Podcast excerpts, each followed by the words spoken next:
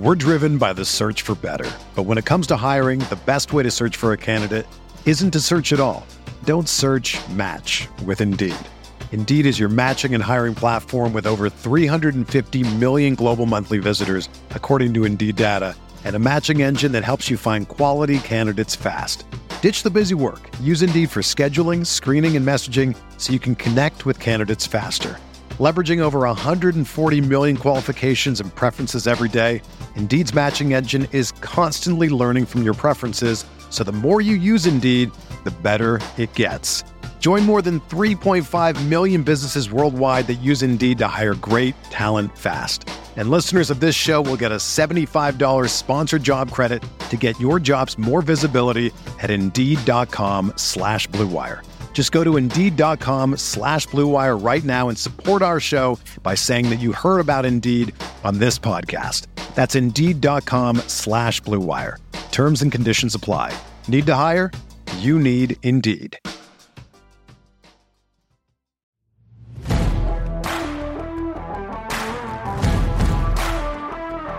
You're listening to Setting the Pace, your go to Pacers podcast with Alex Golden and Michael Facci. Sabonis down the lane with authority. Oh, Miles Turner bringing that smoke. Lunford skies high for the jam. Warren lets it fly. Yes! TJ Warren is not human. The Setting the Pace podcast had Kevin Pritchard on. Well, you got it setting the pace, and I think that's terrific. Pacer Nation, what's going on? Welcome back to another episode of Setting the Pace. I'm Alex Golden, and introducing my co-host. He wears sweaters in the summer and takes long bubble baths with his Rasho Nesterovic Pacers jersey on. It's the weird but always entertaining Michael Juan Dixon Facci. Facci, what's going on, brother? Wow, just so much to dissect right there. Love a good bubble bath, but uh, lacking the Rasho jersey. But uh, at, at, the same time, sun, summer comes around, sun's out, guns out. So uh, you didn't even get the uh, Michael Juan Dixon Facci reference? I, I, I did, but you, you, you named five things for me to to reference. You know, come on, I get man. it. A guy that played for the Wizards. Yes, you know? yes, yeah. But uh, there was I didn't know where to start. Yeah, well, I think I, I think I threw a lot at you there, but like I said, you want these entertaining intros, you're gonna get them. So Today we got a lot to talk about though. Pacer Nation, the Indiana Pacers still have not made a decision on their head coach Nate Bjorkgren, but there have been a few names that have been linked to him. First and foremost, Terry Stotts, who was just released or fired by the Portland Trailblazers, and of course Steve Clifford. He parted ways with the Orlando Magic. Facci, when you saw all these reports coming up, what were your thoughts? My thoughts was, hey, if the Pacers are gonna, you know, let go Nate Bjorkgren, there's gonna be some competition because when we first started, you know, not when we first, but when we recorded a couple weeks ago, the Pacers, you know, head coaching position looked like maybe gonna be the only one that was open. Now all of a sudden you have the Orlando Magic opening, you have the Boston Celtics opening, and now you have the Portland Trailblazers opening. Two of those jobs are highly appealing. So uh, if the Pacers are gonna make a move here they better have someone kind of lined up because it would be a bit risky to not have a head coach in mind. Yeah. So what I will say is the name that I have been wanting for the Pacers to go after is Chauncey Billups. He has been linked to both Portland and Boston. So I, I feel like I might be striking out on that one. Mike D'Antoni is another name that's been linked. I didn't see his name linked to, to Boston, but I did see it to Portland. I did. Mm-hmm. So it's it's really just interesting here because those are my two top guys right now. There's been a lot of stuff out there, and I threw out the idea, and I'm, I'm curious if you agree with this. Similar to what the Hawks did by hiring Nate McMillan as their head assistant, knowing that at any moment, if stuff starts going bad with Lloyd Pierce, they can move on and have a guy in there ready to take over. I could see that same situation if they brought Nate Bjorkgren back and then hired Terry Stotts. Now, some people might say, why would Stotts do that? Well, look, if these are the only coaching jobs available, I don't think Boston is going to hire Terry Stotts, and I don't think Orlando would because Orlando is going into rebuild mode. I don't think Terry Stotts wants to be a part of that. So I think if you were able to bring him on as a head assistant and then have not like the pressure on Nate Bjorkgren to, to figure it out. But you know, somebody that competent there to kind of play, uh, go underneath him or be there to replace him. That makes sense to me. But at the same time, I just don't think that any of these big name guys are going to want to work for a guy like Nate Bjorkgren. Yeah, I'm going to be honest, Alex. I love the idea of Terry Stotts as a head assistant coach on the bench. I love it because that's what last year I felt like the Pacers were lacking was that assistant coach that had the head coaching experience. Terry Stotts been a head coach for 11 years in NBA. He's coached over a thousand games. Uh, with Portland in specific, he has I have his record right up 402 wins, 318 losses. I mean, it, it's by no means bad at all. Playoff record, very subpar, 23 and 44. But you're talking about an assistant coach that could fill in if you're going to fire Nate Bjorkgren, you know, during the regular season. I like it a lot. I mean, right now it's going to be hard for Terry Stotts to get a job as a head coach this year. I, I just think that there's nothing that he did, you know, recently that's going to make him going to be a major fill-in, unless it is Orlando that wants him, like you mentioned. Mm. But I, I, think that might be something that he would be open to in terms of joining the Pacers because when you take it from the standpoint of Nate McMillan, it seemed like Nate McMillan was going to take a year off. And then he goes to a place where there actually is an opportunity if it doesn't work out with Lloyd Pierce. And this feels like that situation. So yeah, I would love if if he would welcome that opportunity. Yeah, but I, I do think that Lloyd Pierce did have a better reputation around the league than Nate Bjorkgren. So I think there could be some wrinkles oh, yeah. there to sure. iron out. But at the same time, I do want to mention this because if you're thinking about what the Pacers are looking for in a head coach, a lot of what Terry Stotts brings to the table is that. Now, I did put out his awful defensive rating last year.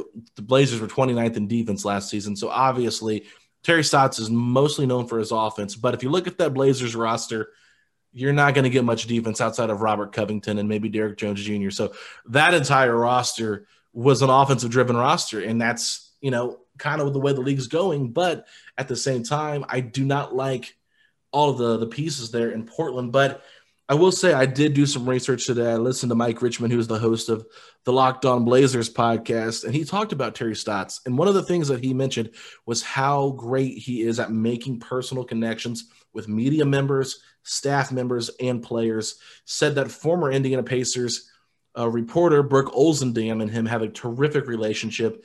He is Mike is actually a beat writer, like I said, for the Blazers. He said when he was laid off because he was the number two beat writer for the um, uh, uh, the newspaper he was writing for.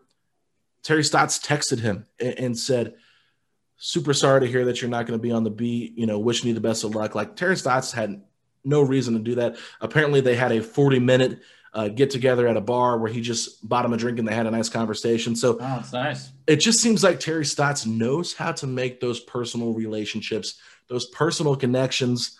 And I mean, he's been there nine years with Portland. I mean, obviously, there's a time when you have to call it quits, but at the same time, this is a guy that I really think could be enticing to the Pacers organization because what they really want to do is, is just make this whole thing be where players and, and staff members and, and, and the coaching staff feels like they can connect with the um, with the head coach. And I think Terry Stotts could do that. Yeah, without a doubt. I mean, that's everything that it sounds like Nate Bjorkgren was lacking in terms of being able to have those personal relationships. And I know that you mentioned Portland's defensive efficiency. I mean, defensive rating. It was terrible this year. It was. But in 2019, 2020, on the other hand, they were top five. I'm looking at it right now. So it's not like he has this history of always being a horrendous, you know, defensive minded coach. And also in 2017, 2018 feels like an eternity because that's when, you know, things were going great with Oladipo and everything for the Pacers. That Portland was also eighth in defensive rating. So it's not like he's always just been, you know, good offense, you know, terrible defense. So it feels like this could be a way to maybe get more in between. Obviously, we would need more assistant coaches in place to figure out what we're going to be doing. But at the same point, I just think that this is someone who's very capable of doing the job when it, it felt like Nate Bjorkgren, it just felt like it got off to a rough start early on, and it feels like he's lost the locker room. And Terry Stotts, we're talking about this is out west. He, he just you know, a few years removed from a Western Conference Finals appearance. I get it. Portland, when you have an MVP type caliber player like Damian Lillard, you need to get out of the first round routinely. And that's yeah. something they were unable to do. But that's also out west. It's hard. I mean, most of the time, you know, you're facing a Golden State in the playoffs. Portland, they were underdogs in a lot of the series that they were in. So it's not like they were choking uh, when they got to the playoffs. But hey, you bring him over in the East, I feel like he could be doing some nice things. But when you're talking about as a head assistant, I love it. Yeah, so you're out on a head coach position for him. Uh, I'm not in love with that. I, I think it feels like you're you're kind of what the spot we were in last year, where it's are we going to go after the recycled head coach that hasn't really been able to win? Because when you look at his playoff record, like I mentioned, 23 and 44, by no means is that good at all. What stands out is the Western Conference Finals trip. But Portland, they did deal with a lot of injuries year after year. It feels like there's a CJ McCollum injury, uh, injury, a Nurkic injury, a Dame injury. So they've had their fair share, but it's one of those where do I think he's a better head coach than Nate Bjorkgren? Yes, I yeah. do. Is this a home run hire as a head coach? No. Yeah, I, I, get that. I get that. I think you you're maybe getting a double if if you hire him because I don't think the the ceiling is all the way there for him. But but that's just my opinion. Who knows what he does with a different roster, a different build up? Like we've never seen him have a team where it's a dominant big man like Sabonis. You know, Aldridge obviously had moments there in Portland, but it was a totally different type of player. I'm talking about a guy that can be, you know, just a, a great screen and roller, a great facilitator, and not have to rely. I mean, that's what I felt like so much was a lot of their offensive came offense came from give it to Dame and get out of the way. So mm-hmm. quite frankly, you know, I, I get why why it's not the most sexy pick, but I think that I'd be much more excited about next season if he's in the captain's chair over Nate Bjorkgren. But at the end of the day, I just, you know, I, I, still think Chauncey, Mike D'Antoni, those kind of names are a little bit more appealing to me. But after hearing so many good things about him, it just seems like that Portland Indiana connection makes a lot of sense here. It does, and and by no means if they hired him, I wouldn't be mad at all. I would be thinking, okay, hey, at least we got a, a guy that you know we know is very capable of the job, like you mentioned, the making those player relationships, player coach relationships. That's very strong. I mean, mm-hmm. it just we're asking for a guy to basically just be. Can you win basketball games and be normal? Well, Nate Bjorkgren couldn't do either of them, and, and to tell you the truth, he rubbed a lot of people wrong very quickly. Yeah, yeah. So we're still not sure. It's 524 on June 7th here in the afternoon. We're still trying to figure out what's going to happen with Bjorkgren, but at the end of the day, I'm just not sure. I think if you're looking at the remaining playoff teams, the only coach I think that could be fired at this moment is Mike Budenholzer with the Bucks if they somehow get swept or, or go out quickly against the Nets, especially without James Harden because I know he's already been kind of on the hot seat a little bit the last couple of seasons. And then the only other job that I think that is still in limbo is a New Orleans New Orleans Pelicans head coach Stan Van Gundy. There was a report that said that you know they could move on from him, but they uh, they haven't yet. So still plenty of time. Obviously, the draft's not until late July, so there's still plenty of time. It just feels like an eternity because we're just anxiously awaiting an answer, whether it's good or bad, right, Foch? So um, Steve Clifford as well was mentioned. I just don't see Steve Clifford no. as the right guy. No, uh, he's fine, but he did do well with Charlotte. Orlando, obviously, they were just kind of stuck in the mud there with what they were doing. I think he would be a great assistant assistant coach, and I think that he would make more sense if the Pacers brought on Terry Stotts to, to pair with him than to try to put him under Nate Bjorkgren but it's something like that. I mean, I would be happy with that if you're essentially getting two head coaches in one off season. I mean, because it's like, look, I don't think anyone's going to be overly in love if Terry Stotts is, you know, named outright the Pacers head coach. You shouldn't be mad by any means, but if you have Steve Clifford, another very capable, you know, coach, being an assistant, at that point you feel like, okay, this coaching staff is rounding out. They can hold each other in check. They've been around. There's a ton of experience. Where this year we didn't have any of that. So I would like that if they're going to do like a tag team head coaching type thing, you know, one of those, I'm all for it. Yeah. So just want to give you guys a quick heads up on what else we're going to do on this podcast. So it's kind of cool, actually. We've got two guests coming on, one covering the New Orleans Pelicans and one covering the Sacramento Kings. And we're going to play a little bit of GM simulator kind of thing. So basically, Facci will serve as pres- uh, GM, Chad Buchanan. I'll be Kevin Pritchard for this episode today. And we'll have two guests on to be the GM slash president of their teams that they're respecting. Like I said, Pelicans and Kings. And we're going to see if we can maybe kind of find some common ground here on what those two teams might want from this Pacers roster, and if we feel like there'd be a good deal there. So I think that's really exciting. And then, of course, you have been seeing plenty of rumors about Kristaps Porzingis. I can promise you, next week we will have a Dallas Mavericks guy on to do the same GM simulator. But at the end of this episode, me and Facci will be back to wrap up the show, hit on that Kristaps Porzingis information and, and trade rumor stuff, and we'll also hit on the CJ McCollum rumors that have been kind of you know hitting the hitting the uh, Twitter sphere since uh, that whole thing went down with Terry Stotts. So we will be right back, and we are going to bring on our Pelicans GM slash president for a little GM simulator. We're driven by the search for better, but when it comes to hiring, the best way to search for a candidate isn't to search at all. Don't search. Match with Indeed. Indeed is your matching and hiring platform with over 350 million global monthly visitors, according to Indeed data, and a matching engine that helps you find quality candidates fast. Ditch the busy work. Use Indeed for scheduling, screening, and messaging so you can connect with candidates faster. Leveraging over 140 million qualifications and preferences every day, Indeed's matching engine is constantly learning from your preferences, so the more you use Indeed, the better it gets. Join more than 3.5 million businesses worldwide that use Indeed to hire great talent fast. And listeners of this show will get a $75 sponsored job credit to get your jobs more visibility at Indeed.com slash BlueWire. Just go to Indeed.com slash BlueWire right now and support our show by saying that you heard about Indeed on this podcast. That's Indeed.com slash BlueWire. Terms and conditions apply. Need to hire? You need Indeed.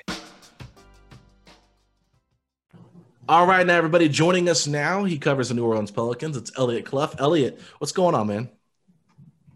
Alex, it is a beautiful day in Iowa at the ballpark. Um, like I said, I call baseball games for the summer, so all things are good, man. It's uh, going to be an interesting offseason for both of our teams, that's for sure. Absolutely. So you actually cover the Pelicans for the Believe Podcast Network. Is that correct? No, so I'm with Boot Crew Media now. Okay. Um, formerly with with Believe, but now it's Pelicans Plus with Boot Crew Media. Um, they sought me out in December of this last year, and uh, we've been working together since then. It's been it's been nothing but good stuff. Justin Napoli, uh, Ross Teveno, two guys that I work with there, uh, great people, and I've had a blast this entire time. Awesome. So what we are going to do, in case you guys were a little bit confused, um, Elliot is going to act like David Griffin and, and the president of the New Orleans Pelicans. Facci's going to act like Chad Buchanan. I'm going to be Kevin Pritchard on this call. And we're going to see if there's any kind of deal that we can get done here between these two teams because there's been a lot of, uh, you know, conversation, I think, from both Pels fans and Pacers fans for certain players on our rosters. And maybe there could be a deal to be worked out here. So uh, we are going to do this. Uh, we're going to make a call real quick to David Griffin.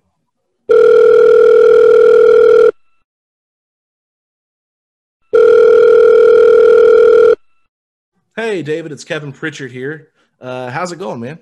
I'm good, Kevin. How are you? Doing pretty well. I, I think we both kind of struck out on our coaching hires this year. But aside from that, uh, we'll get to that later. Let's just uh, sit here and talk about our players. So I, I, I've been hearing numerous rumors that you guys have interest in one of our centers, Miles Turner. Uh, is there any other deals, or is there any deal that you would like to put out there for one of our guys? So Miles Turner has been on the plate for us for a while. Been talking about him since last offseason, but Malcolm Brogdon and Domantas Sabonis have both garnered our attention. That's pretty interesting. Hey guys, this is uh, the Rad Man, Chad Buchanan. Zion um, step it in. And uh, you know, I know that's very interesting that you are, you know, looking at Malcolm Brogdon, Sabonis.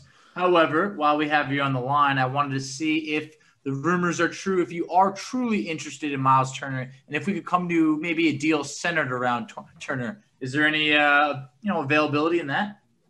That's certainly a possibility. Who would you like in exchange for Mr. Turner? So Kevin and I, we were looking at a few names, and um, you know, the Pelicans are slated to have about 18 million in cap space, 10th overall pick this year. Wanted to see, you know, from looking at your your contracts, there are a couple that may be a bit unfavorable.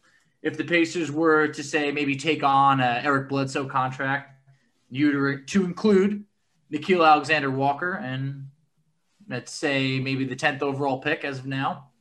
Um, how does uh, Miles Turner and Jeremy Lamb sound? That sounds like a done deal to me. Obviously, uh, might want to exchange that 10th pick, keep that 10th pick to for wagering purposes, but in a normal circumstance, or or Nickeil Alexander Walker. Um, But should we remove that 10th overall pick? Do we have a deal? Mm. Kevin, what do you think? I'd, I'd like to keep that pick in there. Yeah, there, there's no way this deal's getting done without that pick. And and to be honest, Chad, I think we could get a little bit more from Miles elsewhere. From what we've been hearing across the league, I just don't think this is enough for us. I, I think that, quite frankly, if I'm starting anywhere in this, You guys have a restricted free agent in Lonzo Ball, and you know that we are an organization that does not usually go after restricted free agents. If you go back and look at our Malcolm Brogdon deal, we did offer up a first and a second round pick in addition to uh, going out and agreeing to a trade. So in this situation, since we'll be giving a player back, I really think we could find something there between a sign and trade with Lonzo Ball for Miles Turner.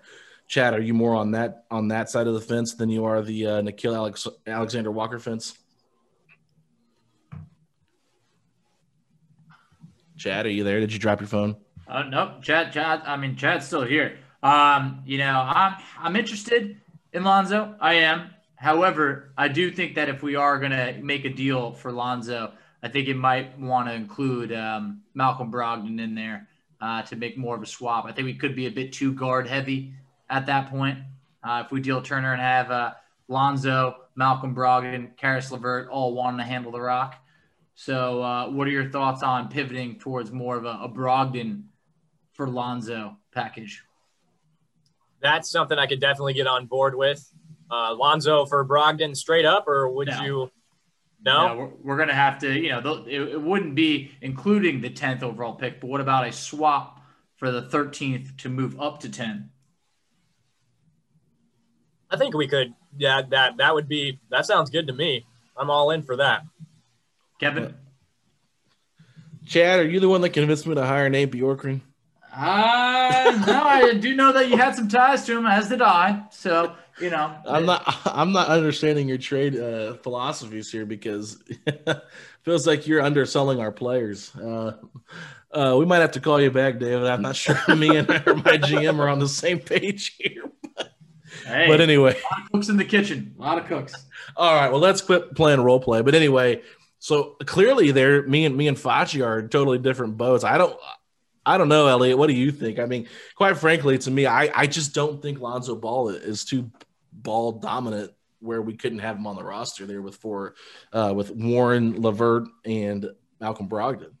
Well, this year Lonzo played a lot off the ball. Yeah. Um, his his role greatly transitioned um, from being a point guard where honestly he, he's not very good in the half court offense. I'm not sure if that's knowledge throughout the league, but it's certainly well known in New Orleans.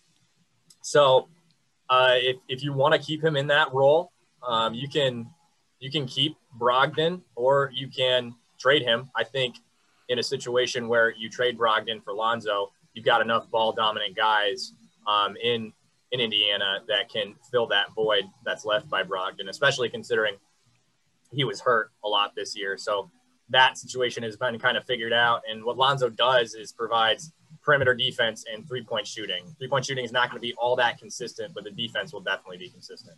Yeah.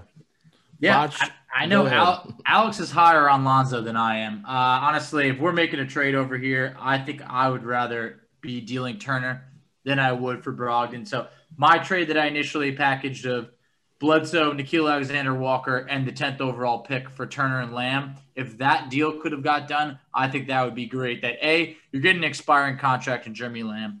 B, you're getting Miles Turner, who I think you can pair right next to Zion, and then you'll also still have Steven Adams there. Uh, Bledsoe, you get that deal off the books. Still has two years left. Pacers get a defensive minded guard. And then Nickeil Alexander Walker, you still get a young player that still has room to continue to develop. So not not is awesome, you guys. Before he got oh, yeah. hurt this year, he was a, a tertiary shot creator that the Pelicans desperately needed. And if he hadn't gotten hurt, Pels would have gotten into the play, and I, I guarantee it. I'm a fan of his game. Well, I want to ask you this because Facci, I want to ask you this because – just hearing your conversation, you're like, well, I don't want any more ball dominant guards. Well, Elliot said that Lonzo's not ball dominant. And at the end of the day, why would you want to take on Eric Bledsoe's contract? Because he is another guard as well when you get a better upgrade at guard in Lonzo Ball. I mean, I just gotta ask, I guess, I guess a two part question. So first, Facci answer that, and then two, Elliot. Would the Pelicans be in it? Do you think the Pelicans would have any interest in doing a sign and trade of Lonzo Ball for Miles Turner. Facci, go ahead. Uh, one, I think Lonzo is better with the ball in his hands as compared to not having it in his hands. I think you're taking away a guy that has vision that I feel like you really can't teach, and you're just removing it from his game. As Elliot was saying, really wasn't as good in the half court offense with that. So if I'm having Lonzo Ball, I would want him handling the ball more than not. Um, and then uh, I believe the next question was for Elliot. Yeah. So in regarding Lonzo and having him ball in his hands, the plan for the Pelicans this year is, as far as what SVG brought up on the low post, is have him play sort of the wing in the half court, but essentially play point guard in the fast break. And the thing is, the Pelicans' pace uh, with with SVG at the helm has not been anywhere near what it was with Gentry. So you didn't even get to see him really have the ball in his hands, except like it was, it was very minimal that you got to see that this year. So and it's it's really a toss up between NBA fans um, whether they believe Lonzo should have the ball in his hands versus shouldn't. We've seen the best of Lonzo without the ball in his hands as opposed to last year. So at least in my mind's eye, I think somebody out there would disagree with that, especially in uh, the Lonzo Stan community because they're crazy. But mm. as far as the sign and trade for Turner, I think I'd be I'd be down for that just as far as the games go. The Pelicans, I would prefer for them to move off Steven Adams if that happens, and right. then you start getting into you would a, a three-team trade scenario where maybe he ends up in Boston or Charlotte or maybe I don't know Portland, because um, you know Nurk is hurt a lot. Not that Stevens not a, could, a guy who gets hurt, but well, see, I could see Sacramento as well as a place for Steven Adams. Okay. Especially, especially if they lose Richaun Holmes in free agency. Yep, yep, that makes sense. You know, I mean, and what was it? A two-year, seventeen and a half million per year deal, or is it three yeah. years? Yep, two years. And yeah, if they I mean, get off Buddy Hield's contract too. Yeah, I mean, I don't think it's go. the end of the world. To to be honest with you, if they do that, but I just to me it makes a lot of sense. Like I, I feel like if I'm the Pacers, like I get it. Like you look at Turner and you're like, okay, he's the fifth option on offense with the starting five and you know he's not a great rebounder, but he's a good rim protector. I mean, I just think that the Pacers have to be very smart here because to me, I, I don't really see Eric Bledsoe and uh, Nickeil Alexander Walker as much of a massive upgrade when you're trying to trade Turner. I think Alonzo can fit in right away and kind of be that connector on offense, not where he has to be the ball dominator and have the ball in his hands, like Facci said. But I, I feel like he can still be involved in that, and he's a, he's a great rim, a, a perimeter defender. You know, obviously he could get better. There's no doubt about it. I mean, if he was super great, then you know I think the Pelicans would be better. But he's still a good uh, perimeter defender, and that's where the Pacers really struggled the most this season. So that's that to me is why I really like Lonzo Ball for Turner more than giving up Brogdon in that kind of a deal. I mean, I understand why Facci maybe went that route, but at the end of the day, I just respectfully disagree with my uh, with my co-host here on our yeah. philosophy on how we would build our team in a trade for the uh, and, and trade with the Pelicans. You got to include that tenth overall pick in the deal because by no means am I doing a deal of Bledsoe and Nickeil Alexander Walker for Miles Turner. So the tenth overall pick is the major trade chip in there. Yeah, I was definitely just trying to play the role of you don't take the first offer, right? But honestly. Yeah, yeah that's a that's a deal that I think a lot of people would sign up for. It's tough to part with Nickeil Alexander Walker. Um, I know a lot of people are the the core young guys that we haven't quite seen their potential quite yet is Jaxson Hayes, exactly, Nickeil Alexander Walker, and then Kira Lewis. But Kira, excuse me, Nah and Jaxson have been awesome, and it's going to be really hard to part with them. So the the return will have to be somewhat substantial um, in terms of a guy who we know what he is, like a Miles Turner. So I just could not find a way to include Jaxson Hayes in here when the Pacers already have Sabonis and Goga. But I completely agree. That's another player that I think has a lot of talent, has not been able to fully show it. And you're talking about between Nickeil Alexander Walker and Jaxson Hayes. Those are two lottery picks. I mean, yep. those are two just from two years ago. So the talent's there. That's why I feel like he has that untapped talent that if you you were to add him to the Pacers, I think he can contribute right away. getting another lottery pick, being able to is pick at 10 and 13, I feel like gives the Pacers an influx of young talent. While Eric Bledsoe just has two years left on the deal. And if that's the worst part of the trade, then hey, it's not that bad. The Pacers defense was horrendous last year. And the thing about Bled is that next year, the next year part of his contract, only three million is guaranteed. So he's essentially an expiring. Um, okay. And Bled, I'm I'm sorry, guys. I you know, to be honest, if we were doing a if we were doing a trade scenario and you wanted Eric Bledsoe, I'd, I'd, I'd offer him in a moment. He was atrocious this year. Like mm-hmm. this is probably the worst basketball he's ever played. Got to be. You know, it, we we've seen him in the playoffs be awful, and it was just like that for 72 games. Yeah, I want nothing to do with Eric Bledsoe, and I understand what Facci's saying, but I just think with how the Pacers have always run their organization, they're not a team that trades for multiple picks. It's just they don't really value picks. And when we had Kevin Pritchard on our podcast to kind of discuss all that, he kind of like threw aside the idea like he doesn't value picks as much as I think fans yeah. do.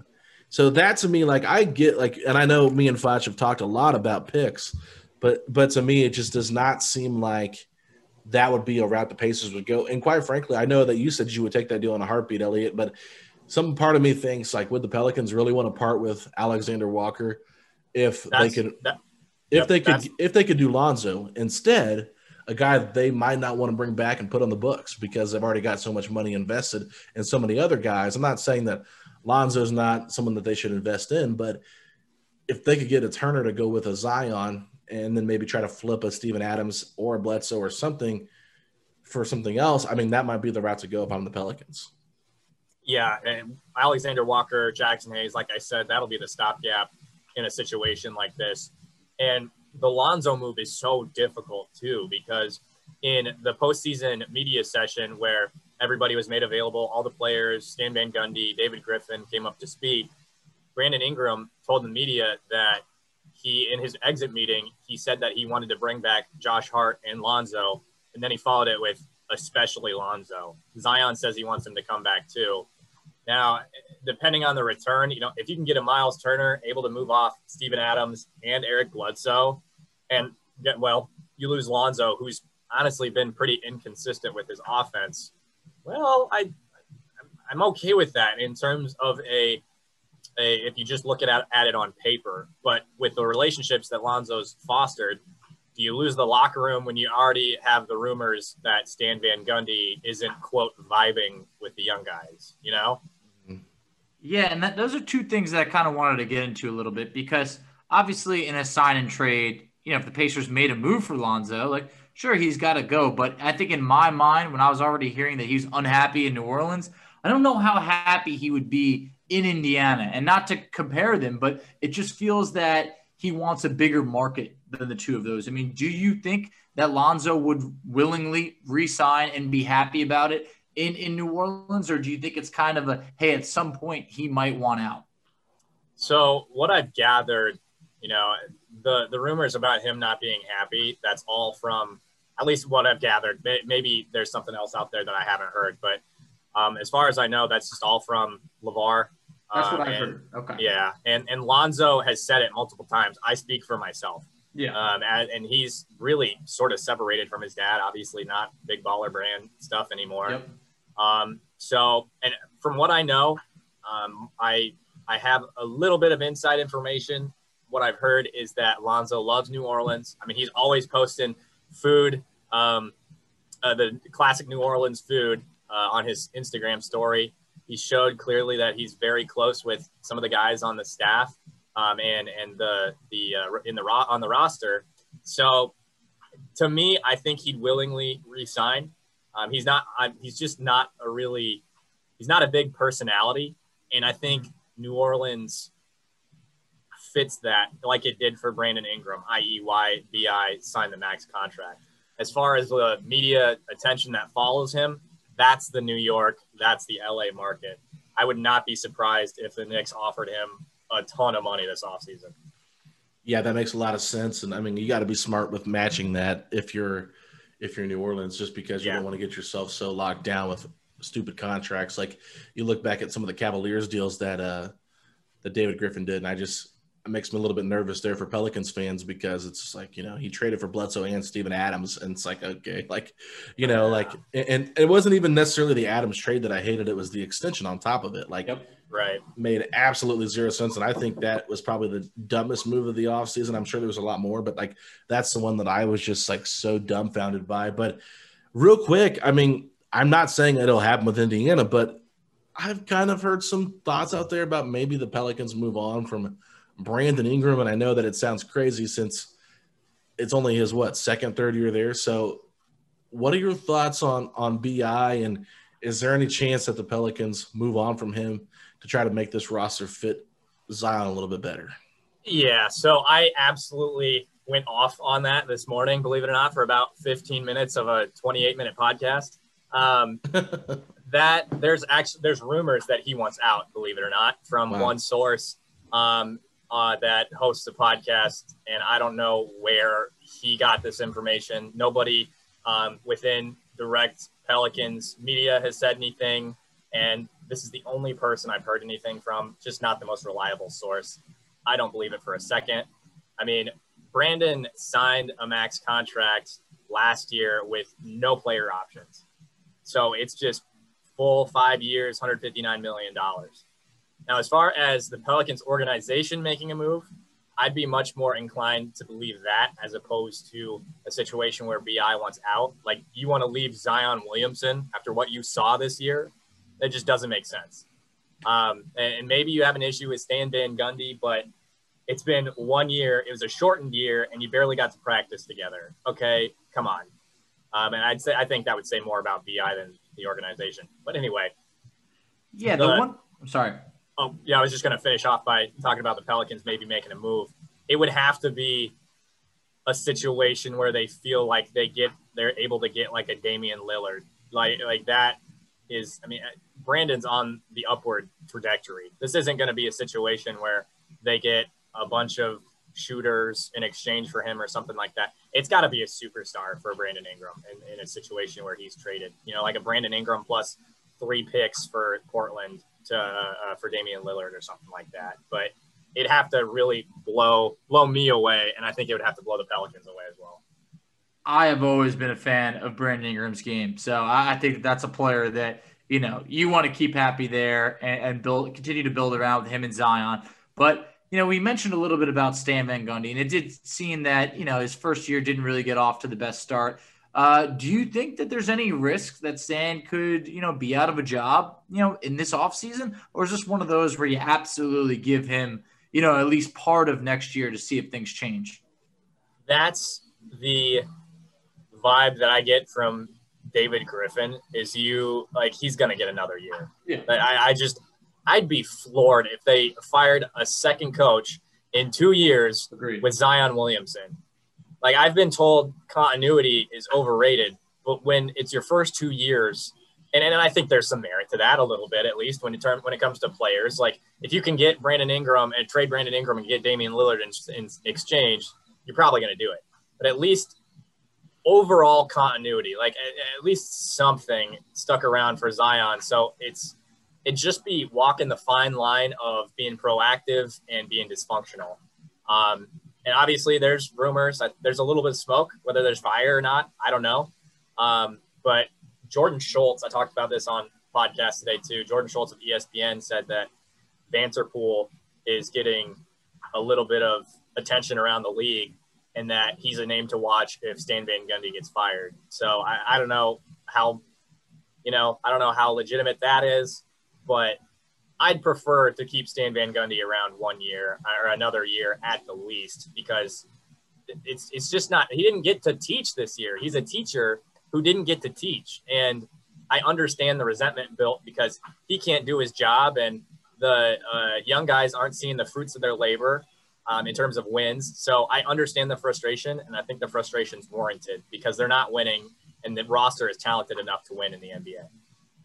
Yeah, I'll- just say this. I, I feel like with the with the way the whole pandemic affected the NBA, having to get a, a restart late on the 2020 season and, and finishing that out in the bubble and then coming back right away in December, I think it just had a lot of wear and tear on these players, these front offices, and it almost feels like two seasons pushed together because yep. of how crazy it's been. And it's like we're seeing a lot of you know guys just mentally go through some stuff and that have come out and talked about it like brad stevens stepping down saying it was just mentally taxing on him. Like it's just crazy to think about like not having that lengthy offseason does matter.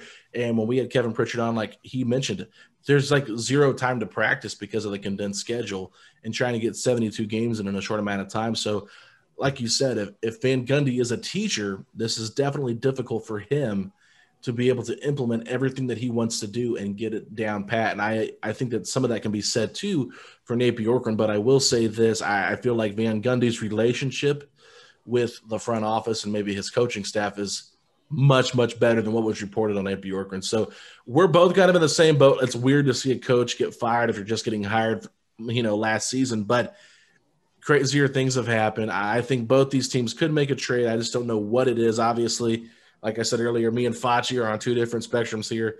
But Elliot, real quick, if you're looking down the middle, what did you, what trade do you think would make the most sense or would be the most realistic? I think it would probably involve Ball. I, I think that's the best fit you're going to get from from the Pelicans.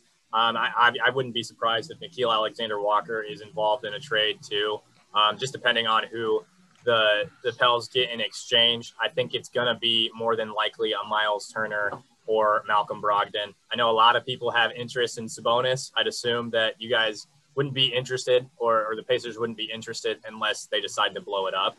Um, is that fair? Somewhat. I mean, I, yeah. I, think Sabonis can be had for the right piece. I just personally, I don't think Sabonis and Zion make a ton of sense together. I think that Turner makes way more sense with Zion. Yeah, I, I agree with you. Um, I, I, think that is very much a, a, speculation sort of thing on what Sabonis could be as a shooter. But mm-hmm. I, I I'd go Turner over Sabonis. Yeah, fit wise for sure, for sure. So, Facci, did you have any other thoughts or questions? Uh, yeah, I just want to say, uh, as my last thought, maybe we always see the Pelicans linked to Miles Turner. It feels like once a year. Does the fan be the fan base feel strong about acquiring Miles Turner, or is that more of a media driven thing? Um, I'd probably say that's a media driven thing. I think, much like a lot of other fan bases, a lot of fans are focused on photoshopping Damian Lillard into a Pelicans jersey over acquiring Miles Turner. you know, so um, aren't they all? right? Yeah, exactly. So, um, I, like you said, it does get brought up like once a year. Um, I, I think I think it's justified. I think the fit is there, especially with Zion, like you guys have mentioned.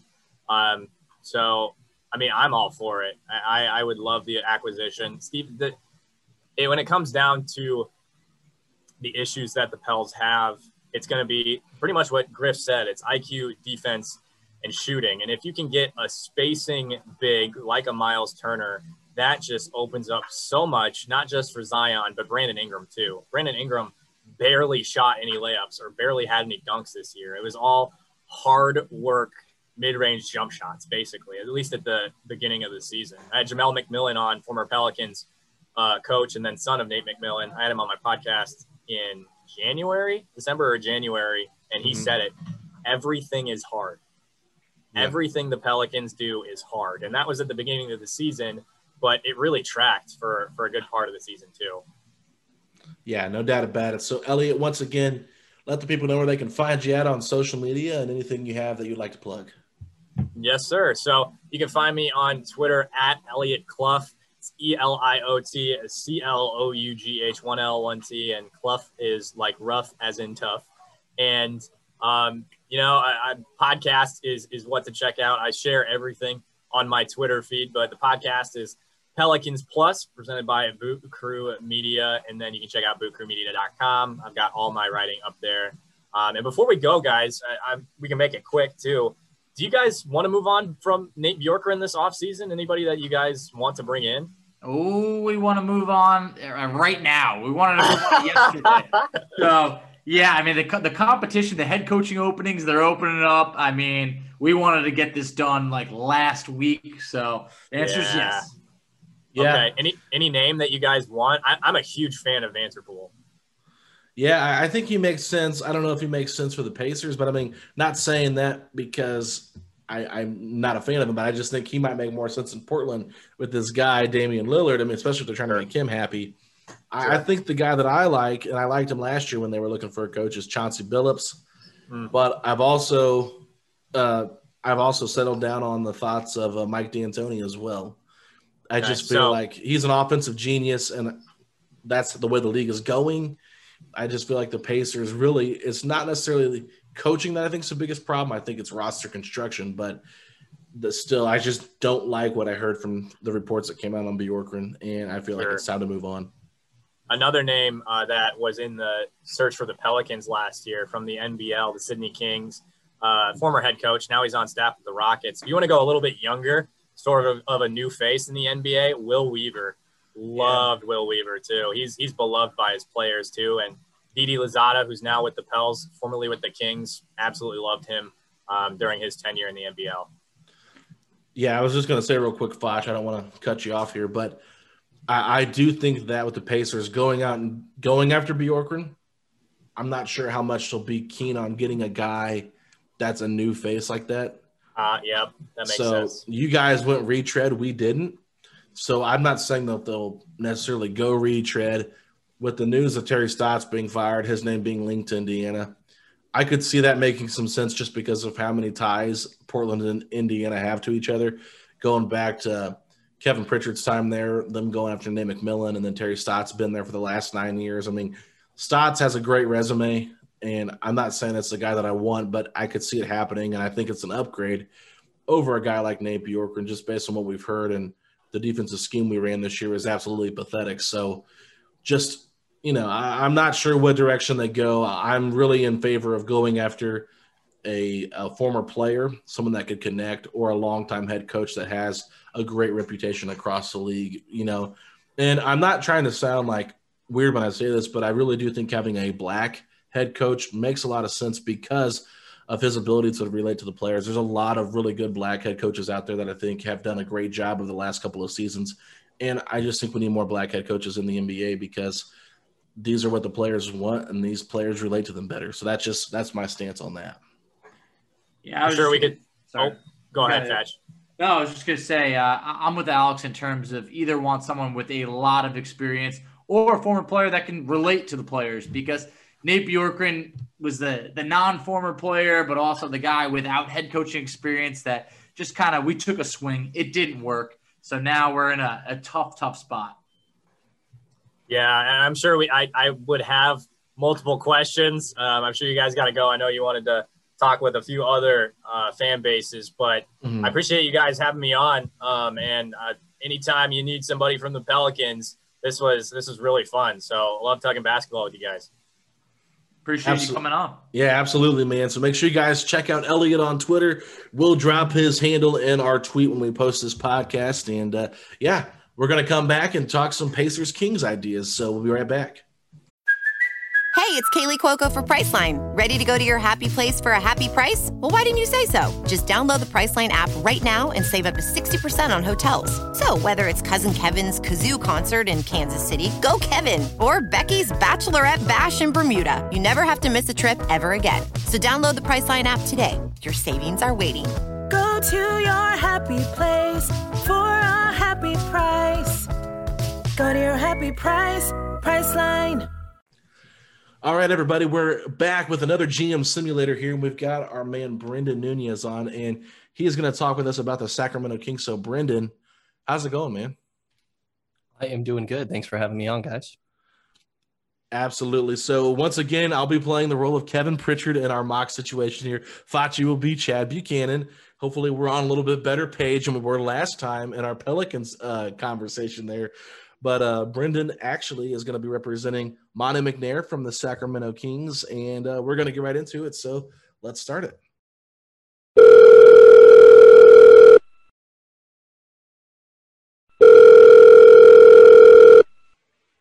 Hey, what's going on, Monte? This is Kevin Pritchard here with the Pacers. How you doing?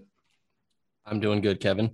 What's going on? So just uh, just heard through the grapevine that you uh, have some interest in some of our players, and so we are taking calls on all of our players right now as we go in this off season. There's a lot of things that you know I think both of our teams could could look at. So heard you had an offer for us, and we wanted to hear it. Yeah, you know, we're really interested in Miles Turner and heard some whisperings that he could potentially be available.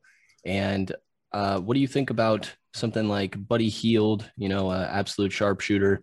But we have a little bit of a logjam at the guard position with Tyrese Halliburton emerging, Buddy Hield, and swapping first round picks this year. We have the ninth best odds. You guys are sitting at the 13th for Miles Turner. Ooh, that is that is uh, an intriguing deal. Would love to uh, move up, but I was actually thinking, uh, what if we made this deal a little bit bigger? And by a little bit, I mean a lot bigger. Um, what would uh, what would it take to you know pry De'Aaron Fox away from Sacramento? You know, it, we haven't gotten any indication that Fox doesn't want to be here. It actually seems opposite that Fox enjoys being the leader of a team and we give him an opportunity to do that. And uh, we think we're going to be able to build a good, eventually contending roster around him. So um, at, at, this current moment, I, I, don't think there's anything that's really going to be able to pry Fox away. Every man does have his price. Kevin, is there um, uh, any uh, limitations into into what you would include in yeah, deal so, for De'Aaron Fox? No, I you know I, I think that really I mean we could have a conversation here for any of our players for De'Aaron Fox. I mean De'Aaron Fox we view as a special talent. There there isn't anybody that I would you know say is unobtainable on our roster. But I want to go back to your first offer that you offered us here, Monte, and that's Buddy Hield and and swapping picks. And I understand that it does move us up, but I just feel like with what we have on our roster, we need defensive help on the perimeter and Buddy Hield absolutely brings zero to the table. And I know that we had interest in bringing a sharpshooter into our team like Hield last year, but just doesn't feel like he is the right fit. So if you're not willing to go with Fox, even looking at all of our roster, what can we do to to, to find a deal that you know makes sense for both teams? Um, well, so when you look at our roster and you're talking perimeter help, defense who is really intriguing you there? I, I see Delon Wright, Harrison Barnes. Does that sound about right with those two guys? Chad?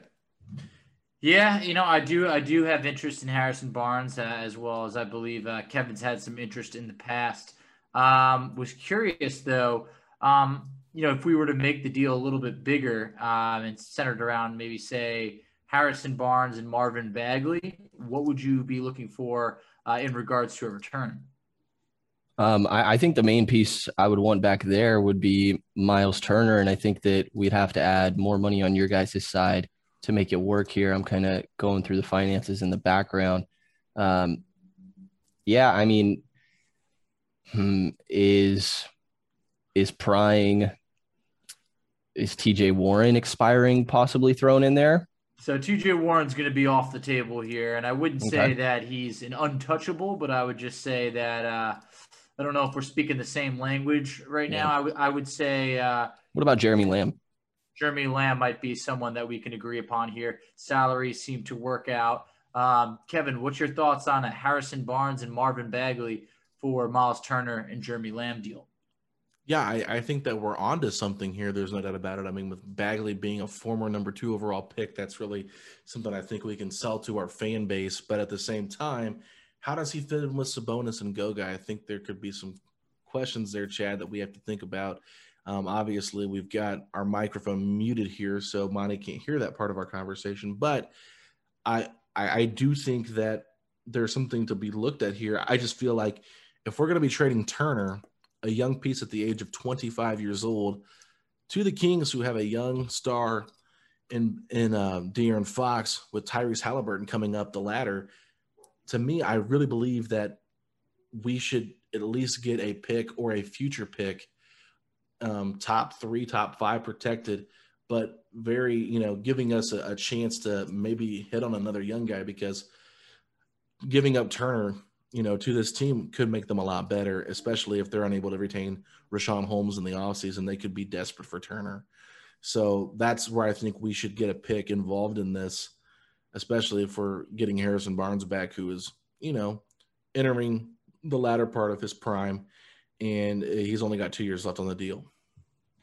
So, Monte, uh, if we were to take on the remaining two years of Harrison Barnes' deal, and obviously, as you know, Marvin Bagley is heading towards restricted free agency after next year, would you be open to lightly protecting a first rounder for next year, say top five protected?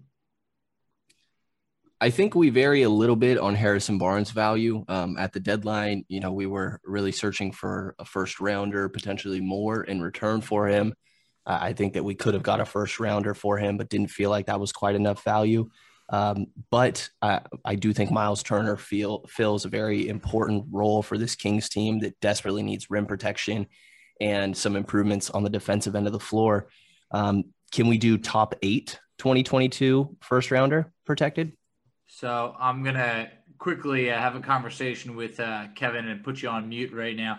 Now, Kevin, would you rather have a top eight protected pick for next year, or would you rather have a pick swap this year?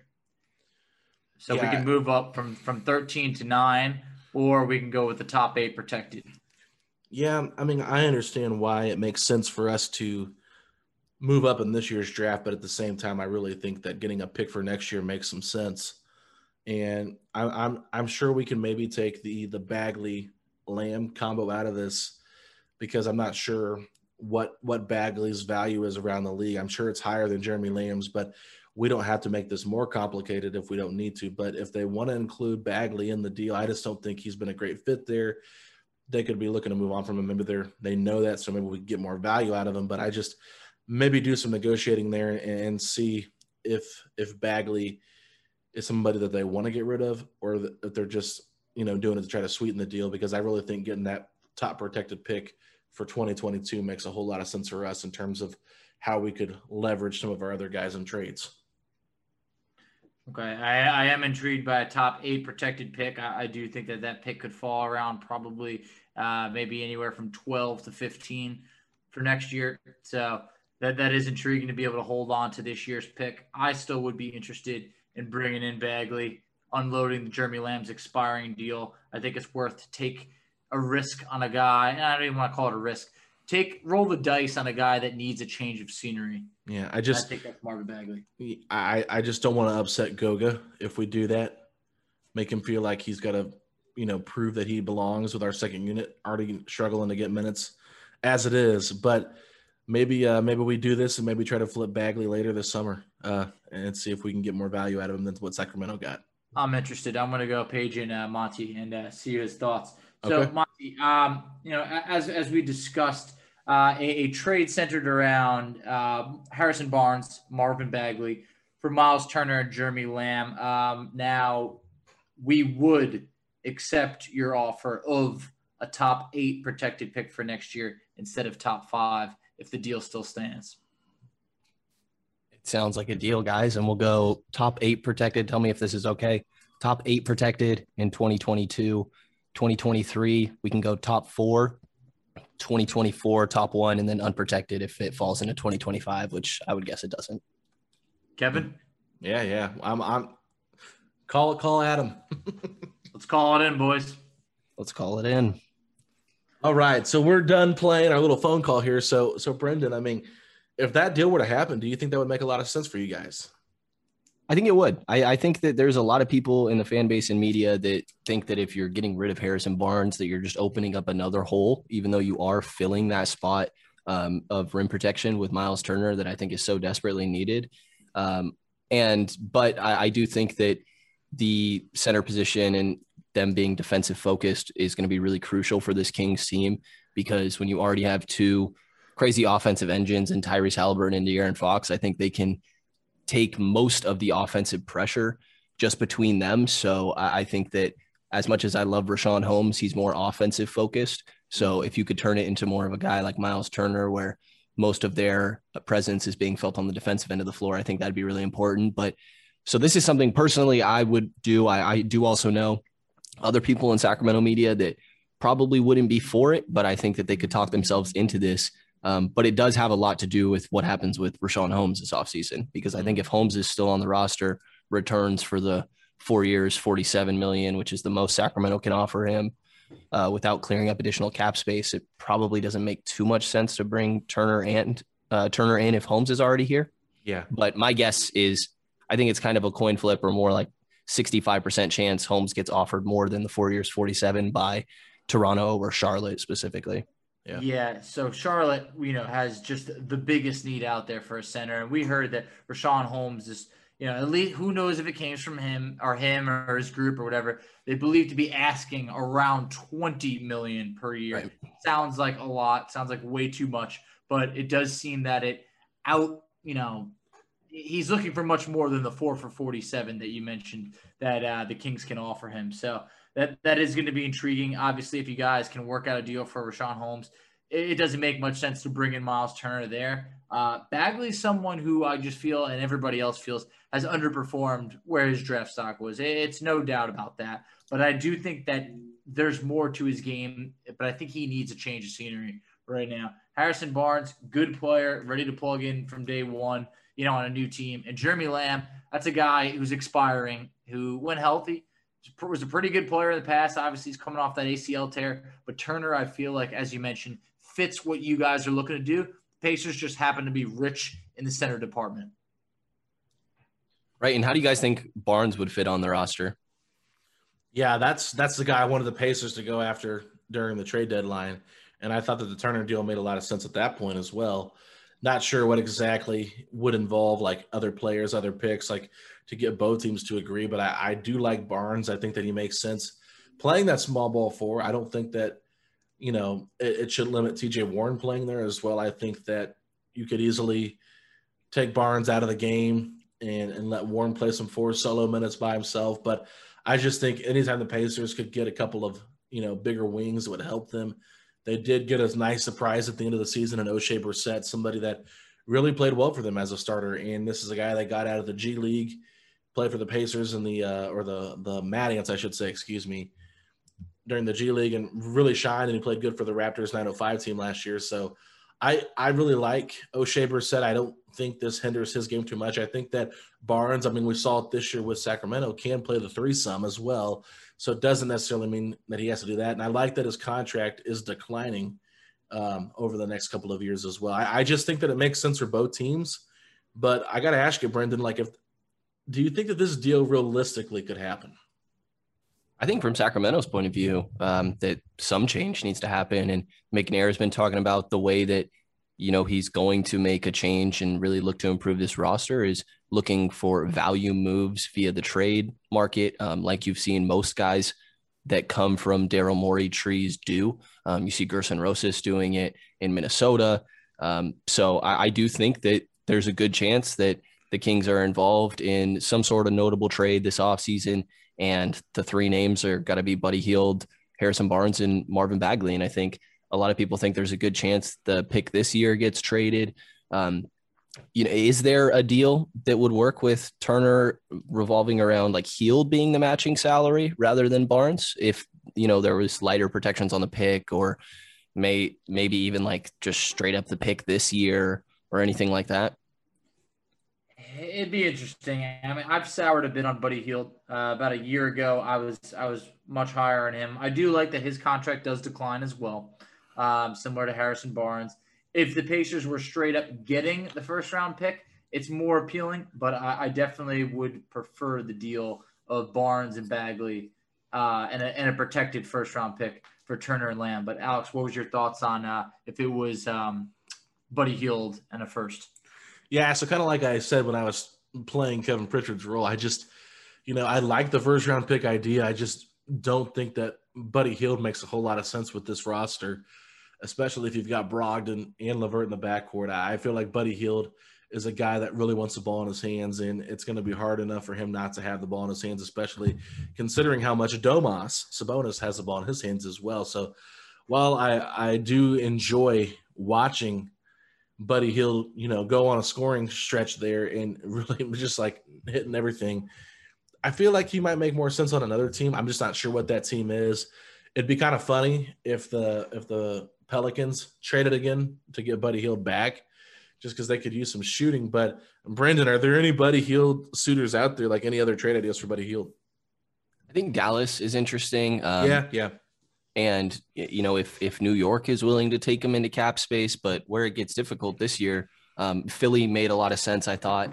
But you know, a lot of the deals I had laid out were deadline deals, so I haven't looked at what's expiring next season. And this is what makes the home situation so interesting and why I and multiple other members of Sacramento media felt like a trade needed to happen this deadline was now you're really limiting yourself on what you can offer Holmes with that four years 47 because most of the time you're doing a trade in the offseason you it's very rare to just be able to trade players into cap space and not have to take back matching salary. So if they can do that in any sort of way i think the two obvious teams have always been dallas and philly to me. Um, but philly's moving on from i forget exactly who their matching expiring was um, but the idea was you know potentially trying to get Thybulle in return which um, now that Buddy has had a rough season this year, I think is way more less likely, probably borderline impossible when you're talking about him being the main asset. I mean, right now, I think Buddy Hield is is a bad contract. I think probably agreed on by most of the league. The impression we've gotten is that he's been on the trade market, but he hasn't moved because you know the Kings haven't gotten an offer they would like. Um, and who knows if maybe their asking price is too high, but I, I would be surprised if the Kings got any notable return for Buddy Hield right now. It's crazy because it felt like when he got that contract, it felt like it was like, oh, Sacramento's got to pay him. Like they can't just let you know not pay him. He's delivered over there, and then right. now hearing it from you, it, it's just a shame how quick things change. Um, because it does seem like he was far more appealing to acquire a year or two ago. Um, things have definitely changed over there. But I, I need to know what's going on with Luke Walton because from an outside Sacramento fan base, he is not thought of highly by a lot of people. And I'm just curious why they continue to stick with Luke Walton. I'm curious too. Um, I think that, like you said, from an outside point of view, that most people don't think highly of Luke Walton. I think from inside, people do not think highly of Luke Walton either. I have been preaching all throughout the end of the season, at the beginning of the offseason, even though the news came pretty quick that he would stay in the next year, that one of the main changes that would need to happen going into 2021 22 was getting a new coach. Because you know i think that while the roster looked better with some of the minor bench improvements that Monte mcnair made at the deadline with delon wright terence davis and um, there's one other one i'm missing here. Um, but oh maurice harkless that you know the defense got a little bit better. There's no way that they should have been last in the league throughout this season. And a lot of that had to do with I think similarly to what you guys were doing, except um, it was just the exact same scheme every single time, and it didn't understand why. They were switching everything, and not literally everything, but eighty percent of pick and roll coverages were being switched, unless it's a um, side pick and roll where there's where there's no help going on or anything like that. So when you know Damian Jones, Chimezie Metu are getting switched onto Luka Doncic, Seth Curry, Damian Lillard, it's like what are we what are we doing here? Like we're not even gonna you know I, I, always go back to milwaukee last season where they have awesome personnel for drop coverage. Brook lopez is awesome at it. The whole team got very used to it. But if you do the exact same thing every single time even if your personnel is great for it other teams are going to know going into it this is exactly what they're going to do. So these are where we're going to get our shots so pairing it doing the same thing every single time with also having poor personnel for doing that. Because while Holmes is a really good switching big, the rest of the roster is not built for switching. Tyrese Halliburton and De'Aaron Fox, um, two you know s- slimmer guards that you know can kind of scram if you had a really beefy and um, versatile three four, which Harrison Barnes and Maurice Harkless kind of fit that later in the year, but we never got to see all five of those guys really healthy for extended periods of time. So I don't know. Um, you know, I think that the offense looked better this season, but I do personally credit. I, I don't think Walton's doing anything fancy. I think he puts them in a very free flowing offense that allows Fox and Halliburton to make reads and make plays from there. But so I, I guess credit where credit is due there. But yeah, the defense really um, is a struggle for me, and I'll admit I'm a guy that likes defense more than offense, which has made uh, this season a little bit rough for me, and why I like Miles Turner, I think so much. But the argument we're hearing from from the team and front office and all that is continuity, that the players really like him, um, which I hate that argument. I will say, you know, Giannis liked Jason Kidd, Seth Curry, Steph Curry liked Mark Jackson um, I, I, think that you can grow to like other people. And if those are your two main reasons for keeping a coach around, you probably shouldn't keep him around, is where I'm at. Mm-hmm. But we'll see how next year goes, I guess. Yeah, I was a little bit surprised Luke Walton did get to keep his job, but here we are. And, you know, I uh, I do feel bad for you guys a little bit, but I have to ask. Looking at this roster and looking at the playoffs and seeing how well Bogdanovich is doing for the Hawks, and obviously the whole thing that happened with Milwaukee in the offseason, is there any part of you that wishes you guys kept Bogdanovich and did not, you know, allow him to walk? Yeah, actually, at the time of that being signed, myself and a good handful of other guys were saying that that was it was poor business to let him walk. Yeah. Um, you know, it would have been a lot for McNair to have to deal with, but obviously we're saying that Bogey is worth that four year, 72 million. I think it's totally reasonable. You're seeing him start on a team that just went into the second round of the playoffs and being a key contributor there. Um, I think that, you know, getting DiVincenzo um, as an offer, like if that would have gone through, we would feel a lot better about McNair right now than I think a lot of people do. But I think the fact that a starter on Milwaukee was available says that there would have been more deals for Bogdanovich. And, you know, I, I get that this wasn't the roster that McNair picked and he wanted future flexibility.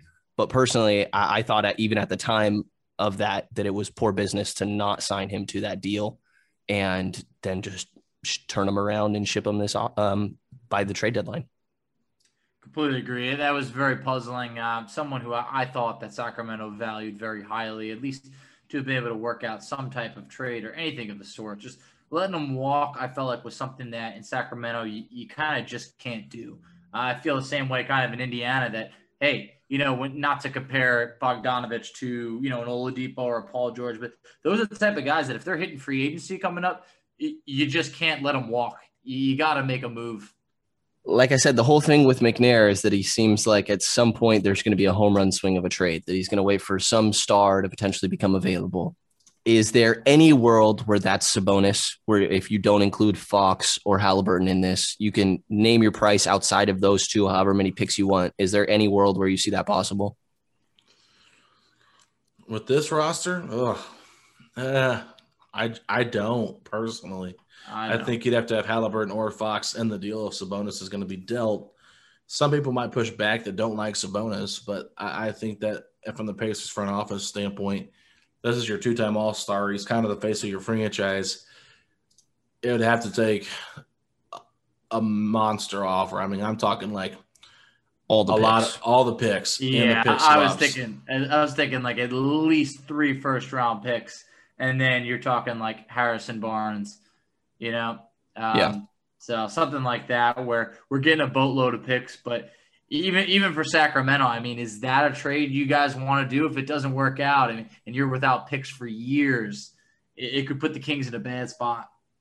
Yeah, I think that that some people want to do it. I don't like the idea of Sabonis as much again because I do think that Fox Halliburton can be the offensive engines, and then from that point, I would just try to get some defensive fillers in there, um, and yeah, specifically from the center position. So I personally don't love it, but I definitely know people that I think would strongly consider that trade. And I think that that's what some people are hoping Sacramento look to do, if not this offseason or if some star becomes available that you offer up, you know, four, three, four, five first round picks um, and, and make something happy because they've been sitting pat and just stuck in the middle for years now. So it's like pick a direction. And it doesn't seem like they're going to try to tank or this would have been the year to do it this season. Um, so it seems like at some point they're going to have to go all in for a star here. All right. Well, I, I don't have any more questions for you, Brenden, but I thought this was a lot of fun. It was a really cool exercise to to do, and I, I feel like this went much more smoothly than our uh, our trade talks with the Pelicans. But I do, I do feel like this would be a good deal for both teams, and I think that the Pacers, you know, I just can't imagine them running back with two centers this year. I mean, it would be very shocking if they had Turner and Sabonis to start next season. I think the I think the league knowing that could put a little bit of a hindrance on how the Pacers are able to negotiate. But at the end of the day, you just you have to make a move that makes sense, and I think this does make sense. And some might hate it, some might love it, but you know that's part of trade. So, Brenden, where can people find you at on social media? Yeah, thanks for having me on, guys. I thought it was a fun conversation, and I'm on Twitter at Brenden Nunes NBA and it's the Kings Pulse podcast and write for the Kings Herald. So everything Kings going on there. Awesome. So thank you so much for coming on, and we will uh, have to have you back on if the Pacers and Kings do make a trade. All right, Foch, not going to lie, that was a little bit of fun, but also a little bit of cringe there from us. trying to pretend Oh, like we sure. were other people. Uh, but uh, hopefully that was fun for you guys as we did some little trade simulators there, just trying to play GM, kind of get in the minds of what these other organizations might be interested in. And I think the best way to do that for us as fans is just to talk to other fan bases and kind of get their pulse on their team. Yeah, of course. You know, I, I did feel that after a while, you know, we were able to go back and forth and coordinate a, pretty good deal for the Pacers and Kings uh, involving a future first round pick. Uh, thought that went a little bit better than the Pelicans situation, but uh, you know, always fun kind of playing around, see you know what other GMs are thinking, how they evaluate you know other teams' talents. So it's always good. We know how we feel about our Pacer players, but always nice to hear from another team. Absolutely. So we promised you at the beginning of the podcast, as we wrapped up our first segment, that we would talk a little bit about the Porzingis rumors involving him coming to Indiana, and then of course, uh, if there's a potential CJ McCollum trade out there for the Pacers. So let's start off with the Porzingis stuff, Foch. I don't think the Pacer fan base has been more unified to now bring a player onto this team. I mean, I, I even heard some people say Ricky Rubio like they were okay with it, but there was a major revolt against the Ricky Rubio rumors. I mean, this revolt is louder and bigger uh, with Porzingis uh, this go around. It is always great when Pacer Nation come together, and I don't think there is a single Pacer fan out there that wants Kristaps Porzingis. I mean, right now you're you're getting someone who's not going to be playing defense. You're getting someone who is injury prone. This man cannot finish a season. He will not. He has not finished a season. And then you're getting someone who is drastically overpaid. Uh, I mean, we talked offline before, but in terms of players to put the ball on the court for two times, two dribbles, we're talking about Kristaps Porzingis shot 31.5%. That is last 240th out of any player that would qualify for that. So the, the, man, he he's declining in skill, and I just don't want the Pacers to be attached to him in any way possible, even if it's a fake rumor. Yeah, and to be honest, I mean, Kristaps probably wants out of Dallas because he hates being second fiddle, but he ain't gonna be number one fiddle here in Nope. Indiana. I just tell you that right now. They're not gonna change everything to run it through him. He's got skill. Don't get me wrong, but I just there's just something about him that rubs me the wrong way. I mean, he quit on New York. Now he's quitting on Dallas. Just seems like a guy that's just a little bit more of a head case than I think the- Indiana Pacers want to deal with. So I would not freak out too much about it. And usually, when you hear a lot of rumors linked around a certain player going to the Pacers, it does not usually happen. I mean, how many times did we hear D'Antoni to the Pacers last offseason?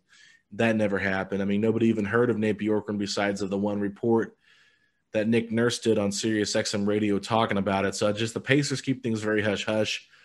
Would be 100% flabbergasted if they traded Miles Turner in a deal around Kristaps Porzingis, let alone throwing TJ Warren in there as one of these trade ideas came around and said. So like clearly these people not any, have any idea what the Pacers do or who the Pacers are and what they plan to do with their future because there's no way they would trade both Warren and Turner for a guy like Porzingis.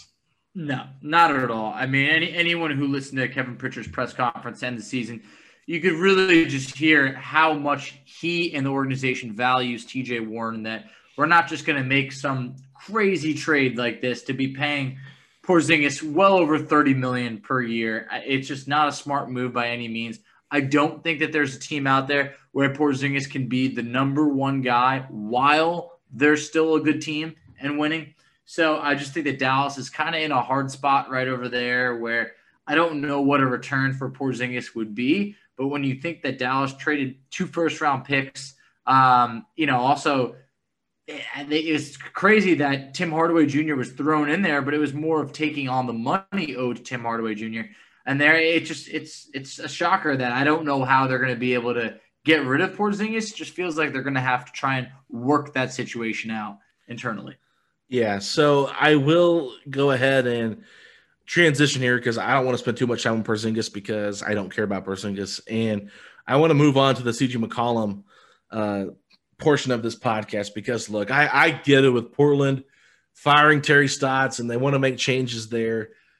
A lot of people have said, "What do you think about CJ McCollum to the Pacers?" And we've had different people in, include trade ideas, and these are people that aren't even fans of the team. And I, I was asked, well, what do you think about Warren and Turner to to Portland for this, and I just don't think it makes any sense. And in one of these trade ideas, they actually had Nurkic coming back to the Pacers. It's like, what what are we talking about? And this person tried to make the case that Nurkic and Sabonis would be a good fit together, and yeah. I politely rejected those thoughts and said, "You have zero idea about what the Pacers and their fan base want." So, uh, Turner and Turner and Sabonis is a better combo than Nurkic and Sabonis. Just not gonna lie to you. So I did have a fake trade, Facci, but I didn't know if you had any uh, fake trades for CJ McCollum yourself. Uh, no, not really. I know that we had discussed one offline, so I'd love to hear uh, yours or have you share it with listeners. Yeah, so basically, I wasn't even going to do any CJ McCollum fake trades, but like I said, this person messaged me. They have a pretty good podcast. I don't want to oust them, but they did share my they did share my trade idea today on Twitter because they thought it made a lot of sense and they were a little bit hesitant on one team doing this deal, but here was the deal. I said, if you're going to trade Jusuf Nurkic in this deal, you can't trade him to the Pacers. There's got to be a third team involved. So here's my trade between the Celtics, the Indiana Pacers, and the Trailblazers. The Trailblazers get Miles Turner, Malcolm Brogdon, and Aaron Holiday. The Celtics get Jusuf Nurkic. The Pacers get CJ McCollum and Marcus Smart. Facci, love it or hate it? I like it only because a at this point, Aaron Holiday situation, it's it's it's kind of hit its point of we really don't know where we're going there. I don't feel comfortable really committing uh, a new contract to Aaron Holiday next year. Turner, you do have to clear up the center situation, but it, you know Miles Turner is someone who I feel like fits more teams than Sabonis. And then the other player in there was um was it Malcolm Brogdon? Is that who it was? Yeah, so Turner, Brogdon, and Aaron Holiday to the Blazers. Yeah. So in this situation, to be able to bring back CJ McCollum, you're getting a score. You're getting a guy that can give you over 20 a night every single night that I feel like fits this team. Doesn't need the ball in his hands. And then to bring in Marcus Smart, you're getting that. I don't know, there's so many different words that could be used to describe Marcus Smart. It could be tough, it could be pesky, whatever it is. You're Annoying. getting a, exactly. you're getting a tough defensive-minded guard that I think that the Pacers need a little bit of that. They need I'm not trying to compare him to Lance Stephenson, but you need someone with edge. You need someone that that that's yeah. not really going to take you know take stuff from anybody. Who's going to be able to you know take charges? Who's going to be able to just I don't know. I feel like Marcus Smart. There's something about him that he plays his role great. And coming into the NBA, his role was expected to be bigger. He's now settled into a role that he does very well. That I think would be very effective for the Pacers. Yeah, so where I just I just feel like this trade makes some sense to me. I love CJ McCollum's scoring ability. I know his defense is putrid, but I mean, before he got hurt last season, he, he was going to be an all star. Yeah, was. he was on fire, and unfortunately for him, like he's just had one of those careers where it's just like he has had really bad injuries at the wrong time. Marcus Smart has been somewhat injury prone, so this does make sense. It's on on brand for the Pacers to go out and trade for him, right? Now, I, I, think offensively, McCollum is an upgrade over Brogdon. Don't get me wrong there. I think losing Turner, you're definitely missing that rim protection, but you do get better perimeter defense with Marcus Smart. Now, you might lose him there with McCollum and Brogdon being swapped, but Aaron Holiday here is not really a uh, a guy that's really in the Pacers rotation right now, but it does give the Blazers somebody young they could you know look to maybe give them a nicer role. But I know they have Anthony Simons as well, so how does he fit? But I do think Brogdon being six five bigger than McCollum, could fit really nice next to CJ or uh, excuse me, next to Dame Lillard. And then, of course, having Miles there to protect the rim, I think that's what Dame really needs is someone to protect that. And then you go ahead and add Robert Covington to that team. That's a good core four. They still are missing a piece. I don't know if it makes them like drastically better. So that's why I think they might say no to this deal. I mean, if I'm looking at it on paper, I would say Pacers are the best or get the most in this deal, in my opinion. But at the end of the day, I think it makes sense for all teams. It's just like one of those deals. Like I just don't think it happens. But I'm, I'm looking at it on paper. It's fun to throw it out there. And um, this person did share it, and I'm, I'm, laughing at some of the comments back. Like so many people are divided on it, uh, saying Celtics are the only one that win here, and then it says Pacers are the only ones that win here, and then some are like, why are the Blazers doing this? So, yeah, I mean, obviously, I think Portland values CJ McCollum way more than what I maybe threw out there especially including Nurkic. But at this point, with Nurkic's comments saying he didn't know if he'd be back next season, that makes me a little bit hesitant on what his value is. Yeah, no, it, it definitely with Nurk, I could see him being moved, but you know, CJ McCollum's that guy that you know, you want to keep Damian Lillard happy, and CJ and Dame obviously have a great relationship. So if you're going to move CJ McCollum, you better be sure that that the the trade, you know, the players that you're bringing back is better than than sending out CJ. So that's going to be a move that they'd have to tread lightly because that could be one of those the start of the end for Damian Lillard. He's always been as loyal as they come. He's made that known, but you want to win and you also need help. So yeah. you don't want to be trading, you know, your backcourt mate who's been there through thick and thin with you. Um, so that could ruffle some feathers, but Portland does need change. Yeah, I think that all the change would be good for all the teams. I mean, Boston, they're a really hard team to figure out which direction they go, but getting Nurkic there, I think if he can stay healthy, you got Tatum, you got Brown, whatever they do with Kemba, I mean, there's room there for that team to improve. I think Nurkic is an improvement over Tristan Thompson. There's no doubt about that. It just depends on what they want to give up. And I mean, they could do their own separate trade and do smart for Nurkic, whatever they want to do. It makes some sense. But yeah, I just I'm not I'm not sure where the Pacers go with a McCollum trade, but I think the best bet is if Damian Lillard wants out and the Pacers are unable to get Damian Lillard, they decide to move on from McCollum as well and do a complete rebuild in Portland. That could be your best route to maybe go out there and get him and not have to give up too much. But at the end of the day, I just think that a deal for McCollum is more than uh, unlikely to happen, Fletch. I don't see it happening. It just seems like one of those guys that it feels like the Pacers, like he could be had for the right price. You're catching them in, in kind of a limbo stage where they need to make changes, but at the at the same point, Portland's not just looking to give him away. I think you would have to impress them, offer a bigger deal, and you know that deal. While that kind of, I don't know, it, it's it's intriguing, but it's definitely not a no brainer for Portland. Yeah. So for me right now, I, I, I think I've had about enough of the trade talks that I can have for the day.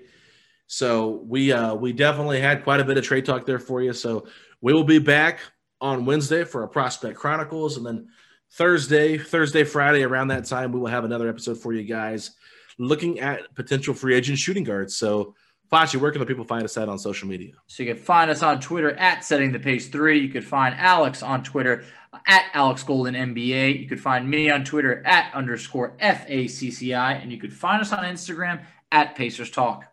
And at the end of the day, if you love doing fake trades and you're a Pacer fan, say these three words. Let's go, Pacers!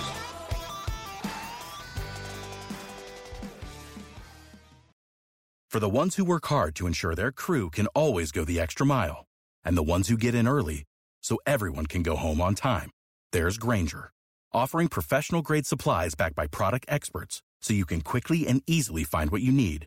Plus, you can count on access to a committed team ready to go the extra mile for you. Call, clickgrainger.com, or just stop by. Grainger, for the ones who get it done.